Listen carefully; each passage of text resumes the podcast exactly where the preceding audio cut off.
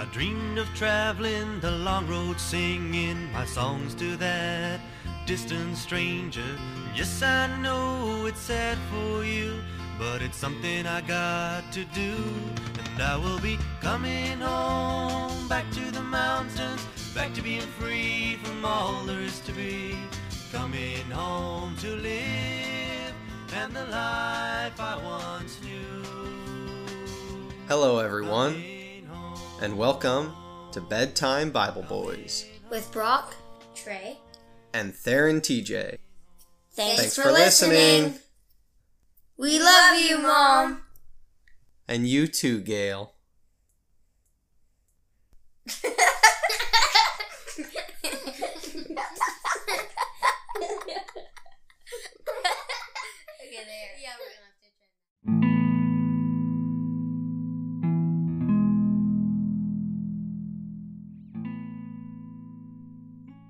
Last night, we read 1 Samuel chapter 25 and got to verse 18. And if you remember, the theme was David was going to a place where Nabal lived.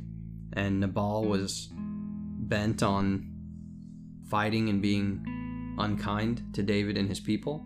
And the servants recognized that David had treated them well when they were there, so they appealed to Abigail, his wife.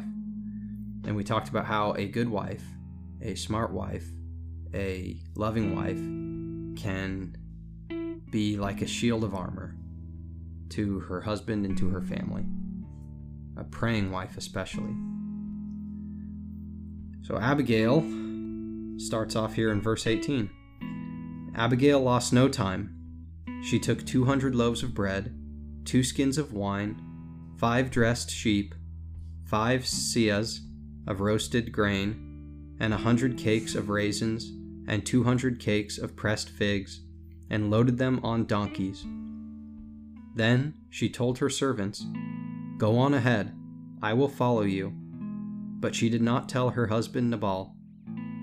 As she came riding her donkey into a mountain ravine, there were David and his men descending toward her, and she met them. David had just said, "It's been useless, all my watching over this fellow's property in the desert, so that nothing of his was missing. He has paid me back evil for good.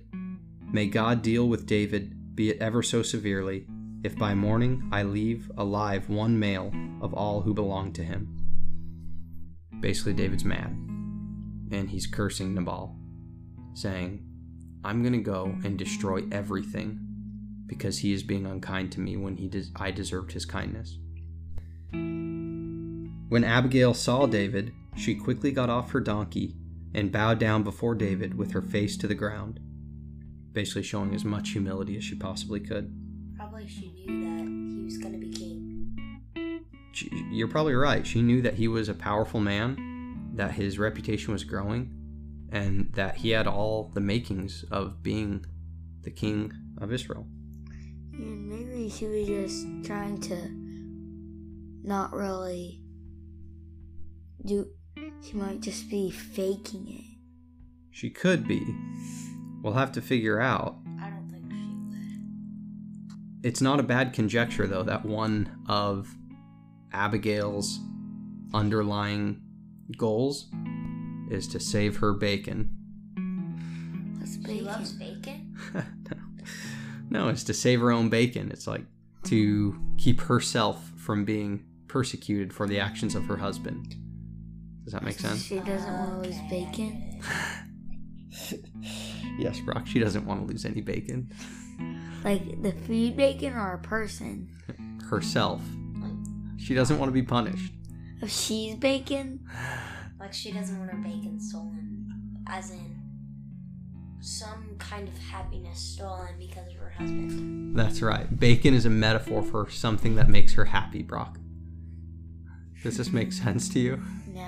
I love bacon, so think of me as Abigail and bacon. Right. I love bacon, too. If I woke up and made a plate of bacon and somebody was gonna steal it, if I got up, if I left the table for whatever reason, I would protect my bacon. I might take it with me or eat it all, but I would protect my bacon. Sometimes we do that with our toys. Like, if we don't want someone to take something from us, we take it from us with us whenever we go somewhere. So Abigail fell with her face to the ground. She fell at his feet and said, "My lord, let the blame be on me alone. Please let your servant speak to you. Hear what your servant has to say. May my lord pay no attention to that wicked man Nabal. He is just like his name. His name is Fool, and folly goes with him. But as for me, your servant, I did not see the men my master sent. Now, since the Lord has kept you, my master, from bloodshed and from avenging yourself with your own hands, as surely as the Lord lives and as you live, may your enemies and all who intend to harm my master be like Nabal. And let this gift which your servant has brought to my master be given to the men who follow you. Please forgive your servant's offense, for the Lord will certainly make a lasting dynasty for my master, because he fights the Lord's battles. Let no wrongdoing be found in you as long as you live. Even though someone is pursuing you to take your life, the life of my master will be bound securely in the bundle of the living by the Lord your God. But the lives of your enemies he will hurl away as from the pocket of a sling. When the Lord has done for my master every good thing he promised concerning him, and has appointed him leader over Israel, my master will not have on his conscience the staggering burden of needless bloodshed, or of having avenged himself. And when the Lord has brought my master success, remember your servant."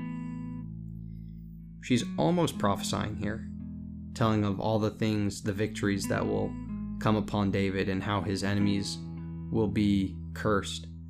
And at the same time, she finishes with a line that basically is an effort to save her bacon. She says, "When the Lord has brought my master, David, success, remember your servant," meaning remember her. She is trying hard to win favor in David's eyes. David said to Abigail, "Praise be to the Lord, the God of Israel, who has sent you today to meet me. May you be blessed for your good judgment and for keeping me from bloodshed this day and from avenging myself with my own hands. Otherwise, as surely as the Lord, the God of Israel, lives, who has kept me from harming you, if you had not come quickly to meet me, not one male belonging to Nabal would have been left alive by daybreak." And that's a good point by David too. He recognizes that he wanted to destroy all those people because of his feelings about the matter, but he didn't consult the Lord. The Lord said, "Vengeance is mine." Then David accepted from her hand what she had brought him and said, "Go home in peace. I have heard your words and granted your request."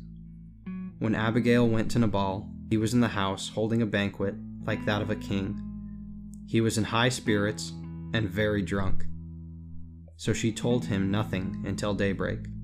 Then in the morning, when Nabal was sober, his wife told him all these things, and his heart failed him, and he became like a stone. About 10 days later, the Lord struck Nabal, and he died. That was it. He was living like a fool. When David heard that Nabal was dead, he said, "Praise be to the Lord who has upheld my cause against Nabal for treating me with contempt. He has kept his servant from doing wrong and has brought Nabal's wrongdoing down on his own head." Then David sent word to Abigail, asking her to become his wife. His servants went to Carmel and said to Abigail, "David has sent us to you to take you to become his wife." Because her husband just died, he's not taking another man's wife to be his. I'm not saying David's above that. But doesn't he already have a wife? David? Yeah. You are correct. Yeah, I thought that Michal. Yes, Saul's daughter. That is correct. So now he's taking two for himself. You make a good point. And I'm going to go ahead and sit corrected. I will do more reading on this to better answer this question and understand the complexities of this situation, but in my opinion, you're right. You boys are right. Obviously, not everything David does is perfect, because if that was true, then he wouldn't be David, he would be Jesus. So even when we read in the Bible that one of the great heroes of the faith did something, it doesn't necessarily mean it was God's idea, and it doesn't necessarily mean that it wasn't a violation. It's a good challenge, Trey. Thank you for it. We will dig into that more tomorrow. We just want to know the heart of our Father, right? And I am glad that He gives us the Bible. Oftentimes in my life before I've prayed, Lord, let me know your thoughts. Let me see the way you see and know you. I just want to know you more. And even I've asked for a word, and I've seen a lot of people, and I'm not preaching against this, but I have witnessed a lot of people ask God for a word. They want a word from God in their life. And what they really want is for the Lord just to tell them. It's just to blatantly tell them something. Now, I'm not saying He doesn't do that, and I'm not saying that there hasn't been times in my life where I've received a word. What I'm saying is that there's probably a really good chance that if we really wanted to know His Word so much that we opened up the Bible and studied His character and tried to earnestly seek Him out and know more about His heart, the answer to His Word might already be in here. How bad do you really want the Word? If you can say, I've searched all the Scriptures and I don't know the Lord's heart in this, I need a word from Him, I feel very confident that He would give you a word. If you have failed to search His Scriptures, then I would probably question the authenticity of how bad you want His Word. And I'll be the first to say, we haven't studied all these Scriptures. We study them each night and we try and find more. We haven't even studied half the Bible yet. This is why we want to grow. We don't have every answer. We're not on trial to have every answer. We have a new question, and we will consult the Scriptures and ask the Lord if He has anything to say about it. Thank you, Trey. Welcome. And thank you, Brock. Welcome. In verse 41, she bowed down, this is Abigail, with her face to the ground and said, Here is your maidservant, ready to serve you, and wash the feet of my master's servants. Abigail quickly got on a donkey and, attended by her 5 maids, went with David's messengers and became his wife. David had also married Ahinoam of Jezreel, and they both were his wives. Okay, David has a ton of wives. 3. But Saul had given his daughter Michal, David's wife, to Paltiel, son of Laish, who was from Galim. He didn't have Michal as a wife. So Saul basically took Michal away. So David kind of cheated on his wife, but Saul would have taken her away anyways. It says the story of David and Michal does not end here. It goes on in Samuel chapter 3, verses 12 through 16.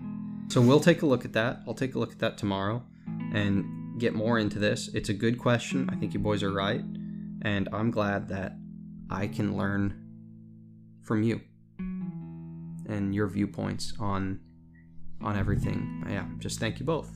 You guys are mature little boys. Strong young men. Mm-hmm. I love you guys. I love you too. You guys are good kids.